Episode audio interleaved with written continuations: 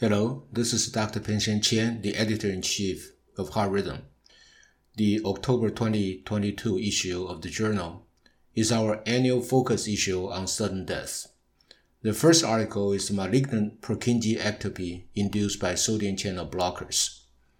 Sodium channel blocker infusion is used to unmask the ECG pattern of Brugada syndrome. The authors reviewed the sodium channel blocker tests performed in 335 patients with suspected ventricular arrhythmias. 16 patients showed short coupled PVCs. The patterns were monomorphic in 12 patients, originating from the Purkinje system in mapped patients. repetitive PVCs were induced in 15 patients, or 94%, including polymorphic VTs in 9 or 56%. The authors conclude that sodium channel blocker can induce short coupled PVCs, mostly from Purkinje tissue, in a small subset of patients with idiopathic ventricular arrhythmias. Its high reproducibility suggests a direct individual mechanism. A second paper is titled Predicting Arrhythmia Recurrence Following Catheter Ablation for ventricular tachycardia using late gadolinium enhancement magnetic resonance imaging. Implications of varying scar ranges. Threshold based analysis LGE CMR can create scar maps and identify corridors that might provide a reentrant substrate for VT. The purpose of this study was to investigate the impact of four different threshold settings on scar and corridor quantification and to correlate this with post ablation VT recurrence. A wider pixel signal intensity, or PSI, threshold was associated with an increase in border zone mass and a decrease in scar. The best correlation in predicting arrhythmia recurrence was observed with, for PSI 45 to 55. The authors conclude that the varying PSI has a significant impact on quantification of LGE CMR parameters and may have incremental clinical value in predicting arrhythmia recurrence. Up next is skin sympathetic nerve activity and ventricular arrhythmias in acute coronary syndrome. The authors prospectively studied 128 acute coronary syndrome or ACS and 165 control participants.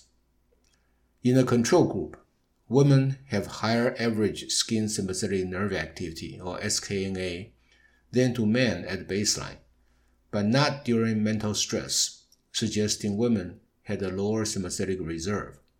In comparison, ACS is associated with equally elevated average SKNA in women versus men at baseline. The adjusted odds ratio for VT and VF is 1.23 for each 0.1 microvolt ASKN average SKNA elevation. Average SKNA is positively correlated with plasma norepinephrine level. The authors conclude that ACS is associated with elevated average SKNA, and the magnitude of elevation is associated with the occurrence of VT and VF. Women have higher average SKNA and lower SKNA reserve than men among controls, but not among patients with ACS. The next article is characterization of right ventricular substrate participating in post-infarction ventricular tachycardia. The authors reviewed 1,279 patients with post-infarction VT undergoing catheter ablation. Cases with critical RV substrate is defined by conclusive demonstration of participation in VT during sinus rhythm. The critical RV substrate was identified in 27 of 1,279 patients, or 2.1%. The authors conclude that the RV contains critical substrate elements of post-infarction VT in at least 2.1% of cases. RV mapping should be considered in cases in which LV mapping fails to demonstrate adequate targets particularly in patients with LBBB morphology VT. The next one is terminal end of retro-aortic root branch, an unrecognized origin for proximal left anterior fascicle premature ventricular complexes with narrow QRS duration. PVCs with narrow QRS duration, inferior frontal plane QRS axis, and RBBB pattern generally originate from the proximal segment of the left anterior fascicle. 22 patients with assumed proximal left anterior fascicle PVCs were enrolled in the study. During sinus rhythm, a cluster of fascicular potentials could be found at the most superior portion of the left ventricle. These potentials represented the terminal end of a discrete branch of left fascicular system, which the authors named retro-aortic root branch. PVCs could be eliminated by ablation from the right coronary cusp in 45.5% or 10 of 22 cases. In the remaining cases, ablation at the early activation site in the LV endocardium successfully abolished PVCs. The authors conclude that the terminal end of the retro-aortic root branch was the actual origin site of PVCs with inferior frontal plane axis, RBBB pattern, and narrow QRS duration. The following article is magnetic resonance imaging and, and histopathology of CASTRA ablation lesions after ventricular tachycardia ablation in patients with non-ischemic cardiomyopathy. 26 patients who had undergone CMR imaging after VT ablation were included. Areas of both dark and bright core lesions correlating with previous radiofrequency ablation lesions were identified. Histology was performed on an explanted heart. 23 of the 26 patients demonstrated dark core lesions with transmurality of 42% overlaying areas of intramural or transmural LGE. Both dark and bright core lesions were visualized on standard clinical LGE CMR imaging obtained in acute setting and chronic settings. The histopathological analysis demonstrated coagulation necrosis in the area that corresponded to dark core lesions in the post-ablation CMR. The authors conclude that ablation lesions can be detected by LGE CMR after VT ablation in non-ischemic cardiomyopathy patients and have a different appearance than scar tissue. These lesions can be observed in acute and chronic settings after ablations. Up next is analysis of site-specific late potentials using a novel Holter signal average electrocardiography in patients with Brugada syndrome. 20 consecutive symptomatic and 21 asymptomatic patients with Brugada syndrome who underwent the investigation using conventional signal average ECG and the novel unipolar Holter signal average ECG system were enrolled. During mean follow-up of 76 months, 10 patients or 24% had cardiac events. On the Holter signal average ECG system, RMS 40 in lead V2 in the third intercostal space at the night time was significantly lower in the symptomatic group than in the asymptomatic group. The hazard ratio of daytime and nighttime RMS 40 in lead 3L to V2 of less than 7.7 microvolt and less than 6.1 microvolt were 7.58 and 6.14 respectively. The authors conclude that the site-specific late potentials in lead 3L-V2 measured using the novel Holter signal average ECG system may be a useful marker for high-risk patients with Brugada syndrome. Up next is the value of genetic testing in the diagnosis and the risk stratification of arrhythmogenic right ventricular cardiomyopathy. The authors included 402 subjects who were diagnosed with definite ARVC. A total of 232 subjects, or 58%, fulfilled genetic testing criteria. Removing the genetic criteria causes loss of diagnosis in 18 patients, or 4%, and delay of diagnosis by greater than 30 days in 22 patients, or 5%.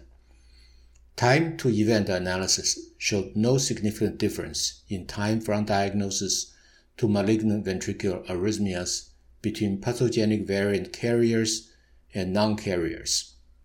The authors conclude that disregarding the genetic criterion for the task force criteria caused loss or delay of diagnosis in 10% patients with ARVC. Malignant ventricular arrhythmias occur in 1% of cases with loss or delayed diagnosis, 3 of uh, 402, none of them fatal. The next article is uh, Spectrum and Prevalence of Side Effects and Complications with Guideline-Directed Therapies for Congenital Long QT Syndrome. Retrospective analysis was performed on 1,310 patients with type 1, 2, 3 long QT syndrome. Beta blockers were used in 1102 or 84%, sodium channel blockers in 104 or 8%, left cardiac sympathetic denervation in 197 or 15%, and an ICD was used in 251 or 19% patients. Overall, 727 or 55% patients reported at least one treatment associated side effect and complications. Although long QT syndrome triggered sudden cardiac death is uncommon in properly treated patients, this study demonstrates that contemporary guideline directed therapies for long QT syndrome are not innocuous. Their treatment related side effects are not trivial and should compel an ongoing quest for new long QT syndrome therapies.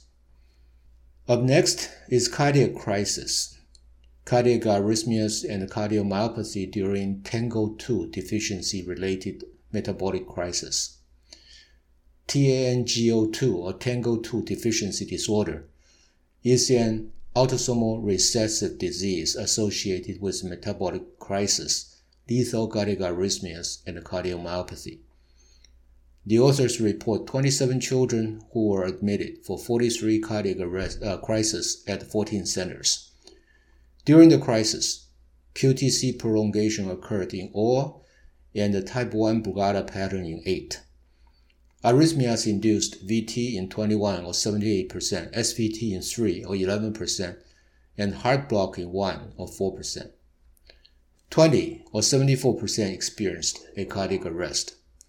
There were 10 deaths or 37%, 6 related to arrhythmias. The authors conclude that TANGO2 deficiency disorder related cardiac crisis are associated with high risk of arrhythmias, cardiomyopathy, cardiac arrest, and death. Acutely intravenous magnesium isoproter- uh, isoproterenol, atrial pacing, and uh, ECMO has, as a last resort, seem to be the best current management options. The above original articles are followed by two research letters. The first one is titled Mitral Valve Abnormalities in Decedents of Sudden Cardiac Death Due to Hypertrophic Cardiomyopathy and Idiopathic Left Ventricular Hypertrophy. The authors report that mitral valve abnormalities were identified in 22% of decedents of sudden cardiac death attributed to hypertrophic cardiomyopathy and in 5% to idiopathic left ventricular hypertrophy. His second research letter is titled Dependence of Epicardial T wave on Local Activation Voltage in Brugada syndrome. The authors found a strong correlation between the amplitude of local activation and the depth of the negative epicardial T wave in Brugada syndrome. In addition to the above death focused articles, the journal also published regular articles on this issue. The first one is titled Temporal Trends of Device Related Infection in De Novo Transvenous Implantable Cardioverter Defibrillator Medicare Patients with Underlying Kidney Disease. Medicare administrative and claims data were used to identify patients who underwent de novo transvenous ICD implantation between 2016 and 2018. Overall, 809 of 42,200 patients, or 1.9%, had at least one device infection during mean follow-up of 66 weeks. The incidence of infection increased during the first 8 to 12 weeks and declined thereafter. The authors conclude that the incidence of infection after de novo transvenous ICD implantation is higher when patients have kidney disease and is substantially higher when patients are dialysis dependent. The second, article is management of older patients with unexplained recurrent traumatic syncope and bifascicular block. Implantable loop recorder versus empiric pacemaker implantation. Results of a propensity matched analysis. A total of 309 consecutive patients were enrolled. Propensity matching yielded 89 matched pairs after median follow-up 33 months, 33 months uh, empiric pacemaker implantation was associated with a significantly lower risk of syncope recurrence than ILR monitoring. A total of 35 patients, or 39.3%, who underwent ILR monitoring developed bradycardias requiring pacemaker implantation during follow-up. The authors conclude that in patients with unexplained recurrent traumatic syncope and bifascicular block. Empiric pacemaker implantation significantly reduced the risk of syncope recurrence in comparison with ILR monitoring. A high rate of patients who underwent ILR monitoring developed bradyarrhythmias requiring pacemaker implantation. The next one is clinical impact of ECG change on oversensing of subcutaneous implantable cardioverter defibrillators. The authors retrospectively enrolled 99 consecutive patients who underwent SICD implantation. Oversensing events were observed in four of six patients with ECG change, or 67%, and three patients underwent SICD removal because of an inevitable shock. Con- uh, contrastingly, of the remaining patients without ECG change, all seven patients who experienced oversensing events could continue using SICD with the reprogramming and or restriction of excessive exercise. The authors conclude that unavoidable oversensing resulting in SICD removal is caused by ECG change. Oversensing in patients without ECG change can be managed. Up next is performance of the American Heart Association, American College of Cardiology Heart Rhythm Society versus European Society of Cardiology guideline criteria for hospital admission of patients with syncope. The purpose of this study was to directly compare the safety and efficacy of applying admission criteria of both guidelines to patients presenting with syncope to the emergency department in two multi-center studies with a total of 4,600 patients. The authors found that ACC, AHA, HRS, and ESC guidelines showed disagreement regarding admission for one in four patients and had only modest sensitivity for 30-day major adverse cardiovascular events. These findings indicate opportunities for improvements. Up next is stimulation of the mitochondrial calcium uniporter mitigates chronic heart failure associated ventricular arrhythmia in mice. The purpose of the study was to investigate whether enhanced calcium uptake of mitochondria may compensate for an abnormal increase in intracellular calcium of ventricular myocytes in heart failure to effectively mitigate ventricular arrhythmias. The authors used a heart failure mouse model in which myocardial infarction was induced by permanent left anterior descending coronary artery ligation. The mitochondrial calcium uniporter was stimulated by kaempferol, a polyphenol antioxidant found in fruits and vegetables. The results show that treatment of cardiomyocytes with kaempferol isolated from heart failure mice 28 days after coronary ligation, reduced the appearance of aberrant diastolic intracellular wave, calcium waves and sparks and spontaneous action potentials. Kaempferol effectively reduced ventricular arrhythmia occurring in Langendorff perfused hearts. The effects of Kaempferol in heart failure of mice implied that mitochondria may have the potential to compensate for abnormal intracellular calcium. Mechanisms involved in mitochondrial calcium uptake may provide novel targets for treatment of heart failure associated ventricular arrhythmias. The next article is contemporary review titled How Does the Cardiac Impulse Pass from Sinus to the Atrioventricular Node? The authors summarize the evidence that shows it is the aggregation of working atrial myocytes within the atrial walls that underscores preferential anisotropic interatrial conduction. We also published four research letters. The first one is air entrapment as a cause of SICD inappropriate shock. The authors conclude that air entrapment should be considered an early complication and an uncommon cause of inappropriate shock in SICD recipients. The next letter is multi-detector computed tomography identification of previous ablation lines, insights for left atrial flutter ablation. The authors propose that the multi-detector computed tomography determined LA wall thickness may facilitate LA flutter ablation procedures. A third one is using a single steerable sheath for simultaneous left atrial appendage occluder implantation and pulmonary vein isolation. The authors demonstrated the feasibility of using a single steerable uh, deflectable sheath for LAA occluder implantation and PVI in a combined procedure. The next letter is titled Predictors of Loss of Capture in Left Bundle Branch Pacing, a multi-center experience. The authors found a threefold increase uh, hazard of loss of, LBB capture of stylet driven extendable retractable helix lead than lumenless fixed helix lead. The final article is the 2022 HRS expert consensus statement on the evaluation and management of arrhythmic risk in neuromuscular disorders. I hope you enjoyed this podcast. For Heart Rhythm, I'm the editor in chief Dr. Peng-Sheng Chen.